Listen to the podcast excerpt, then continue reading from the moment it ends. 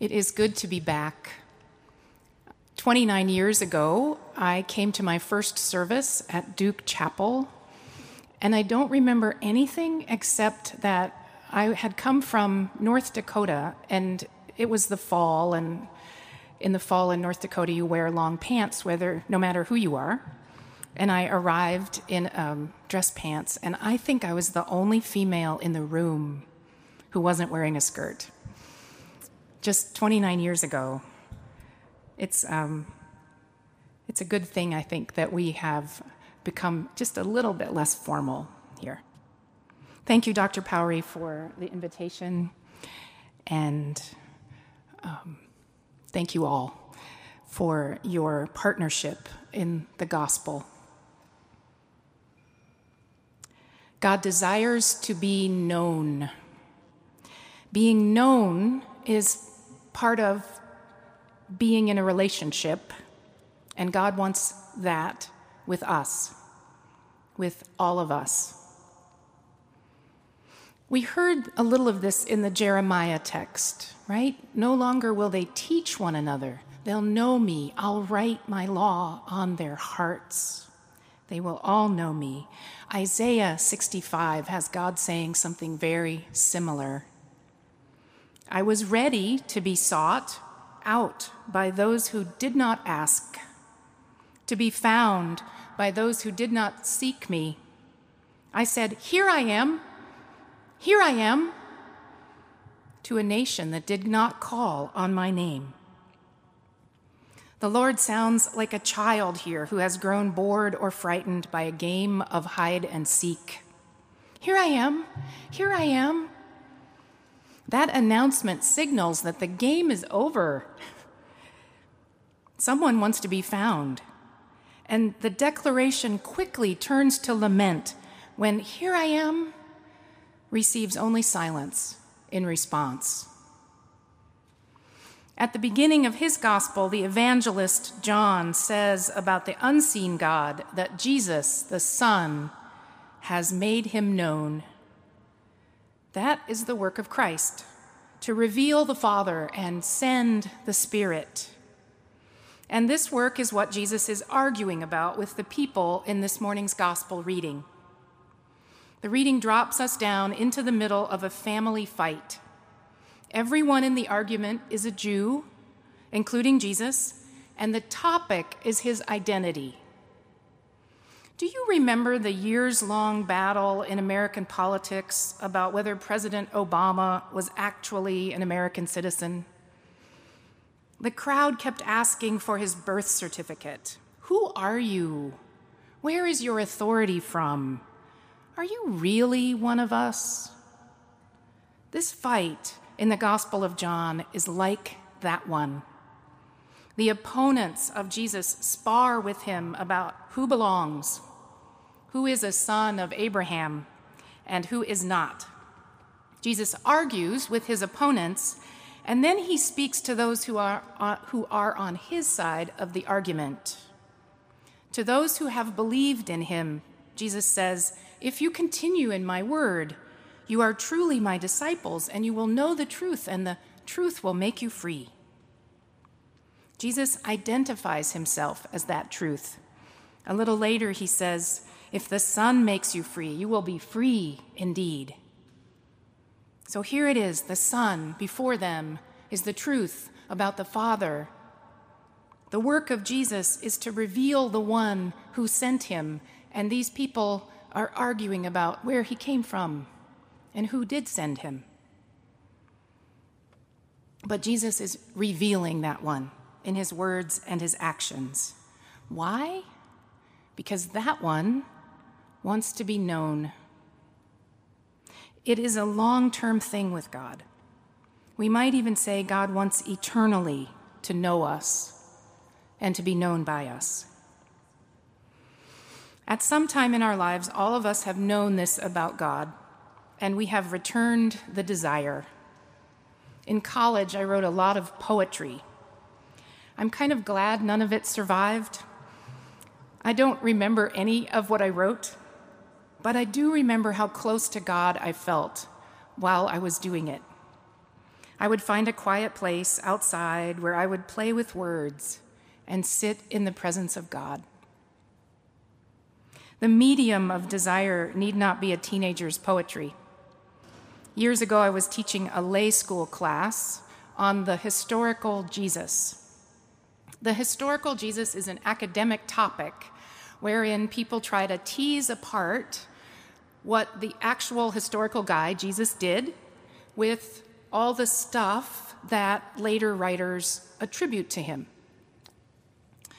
I myself am skeptical, given our sources for the life of Jesus and our human tendency to see what we want to see and ignore what we don't. I'm skeptical that anyone could be terribly successful at finding a Jesus distinct from the Gospels who is more interesting and truthful to know than the one we find in the Gospels. But I know a lot about the intellectual project, and I was teaching a group of lay adults on the subject. Maybe the fourth week into a six week class, we were leaving class, and I asked one of the students, So, what's your interest in this topic? And he said, I want to know Jesus. Simple as that. This area, academic area, that I had long since grown cynical about was not an academic undertaking for him at all. He wanted to know the Lord. Among the crowd in John 8, there are opponents of Jesus, and there are also people who want to know him. And to those, he says, Keep at it. If you continue in my word, you will be my disciples. Stay in my word. Remain here in the truth that you hear and trust and recognize in me. In that truth is your freedom. Jesus offers an invitation to ongoing friendship. It's an invitation to know and be known. And it makes even his friends anxious. When he talks about his disciples being made free, he touches a nerve. The story these disciples are telling about themselves is that they are already free. In fact, they've never been slaves to anyone. They tell this story to Jesus too. They are proud of being Abraham's children and also ashamed enough to revise their own history. In order to feel free, the people need to hide. They need to lie about who they are and what their history is. In a moment, they have moved rather far from the mutual desire of God and human beings to know one another well. It's an understatement to say that from here on the people push Jesus away. I don't think these folks are any worse than we are. They were only trying to salvage some pride in their past and some dignity in the present. We do something like this when we tell ourselves stories about how friendly our neighborhood is, or how fair our justice system is, or about the premier status of our institutions. We are exceptional, and we have never been in bondage to anyone. But this story we tell uh, ourselves about ourselves gets really hard to maintain. And as we work harder at that, we misplace that desire to know God. We do not know the truth, or at least we do not tell it. And instead of being freed by that, whatever truth might exist beyond the curated story feels more and more frightening. Maybe you are a student or a teacher, and the last third of the semester happens, or some other expression of real life, and you have more books, more ideas, more commitments than you can handle. And then, bound up with all the books and papers, are all kinds of losses and trials and fears because life has not stopped while you are managing the story you're putting out there about it. After a while, the last thing you feel is free. There is a temptation at such a time to work harder. The papers or the grades are due. The world or the family or your health is falling apart, and you get organized. Or at least you tell yourself you need to get organized. You may even think, we need some rules around here. If you're a teacher, you think, we need some grades around here. If you are a supervisor, you think, my people need to show more commitment. And you start haranguing either yourself or others to dig a little deeper. It is as if we all think we will know hard work, and hard work will set us free. We lose what we once most deeply desired to know God, to know the truth, and to be both truthful ourselves and free. All we have left is the work of salvaging what we can. The word of Jesus and the central insight of the Protestant Reformation is this it is not ours to salvage. We aren't saviors. Jesus is the one who saves. And the truth about us and others, even unvarnished, uncurated on social media, with only the best pictures and the most fun parties, even the truth about us, unvarnished, does not scare him. If the cross did not scare him away from being the truth and telling the truth, then the truth about you and me will not scare him away either. So, students, you do not have to salvage this semester. Your schoolwork, no matter what your field, has one goal, and it is not to save your reputation or advance your career. Whether you are studying microbiology or law, critical race theory, or mathematics, Jesus means for your study to bring you more deeply into communion with the triune God. All sorts of things flow from that knowing, from that communion, most notably, a desire to be also in communion with your neighbor. But the source and goal of all that you are learning is the desire of the Creator to be known loved, and trusted eternally. Your professors are not God. Neither are your parents or the people reading your application for graduate school. The one who is God does not need you to curate the truth about yourself. God is much more concerned with being known than receiving a pitch from you. Faculty, your curiosity and the joy of discovery are gifts given to you by the God who wants to be known. You have been comforted, dismayed, delighted, and challenged over and over again by your work. Do you remember that and what joy it had for you? In, with, and under all that, God is saying, Here I am. There is your freedom. You do not have to save higher education. You do not have to fix your students or redeem your corner of the academy from the haters.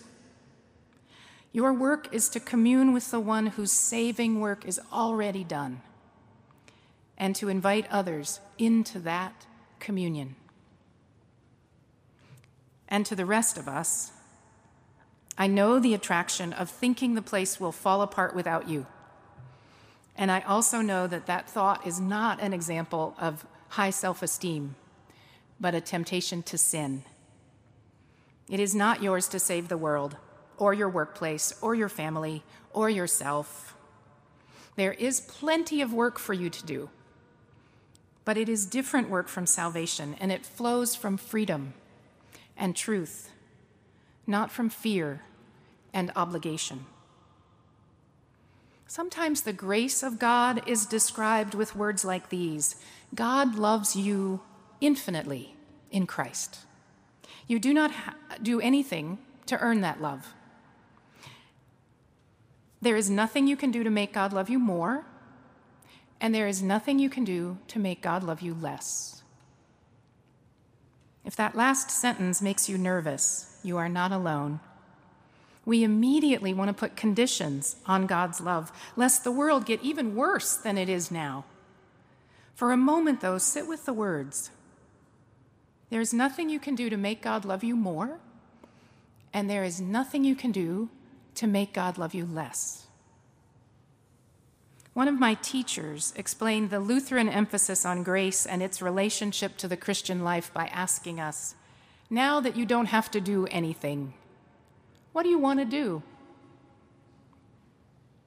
The teacher fundamentally believed that as the light bulb went on concerning God's infinite love for us, no matter what, our own desires would be transformed. We would come to want what God wants. Is it true? Now that you don't have to do anything, what do you want to do? Might you want to remain with Jesus? To continue in His Word? You could stay a while in the places where He is making Himself known to you. There He is. There He is. In your schoolwork, in your patient, in your neighbor. There He is. In your own mess of a life and in the world that will be blessed by your love. There he is, the way, the truth, and the life that makes us free indeed. Amen.